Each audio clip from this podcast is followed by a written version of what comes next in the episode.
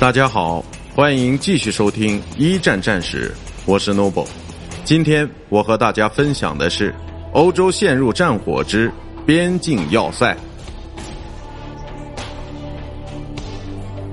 为了抵御外敌入侵，欧洲有很多国家在本国脆弱的边境地带设置了精巧的堡垒工事。但在重型榴弹炮的面前，这些堡垒却不堪一击，而且还成了防御的累赘。尽管19世纪时许多欧洲国家对修建翻新防御工事乐此不疲，但在边境上的敏感地带建造御敌要塞实在不算是什么新潮的事。不过，虽然大家都在修，但最为集中的要塞群还是非法德交界处莫属。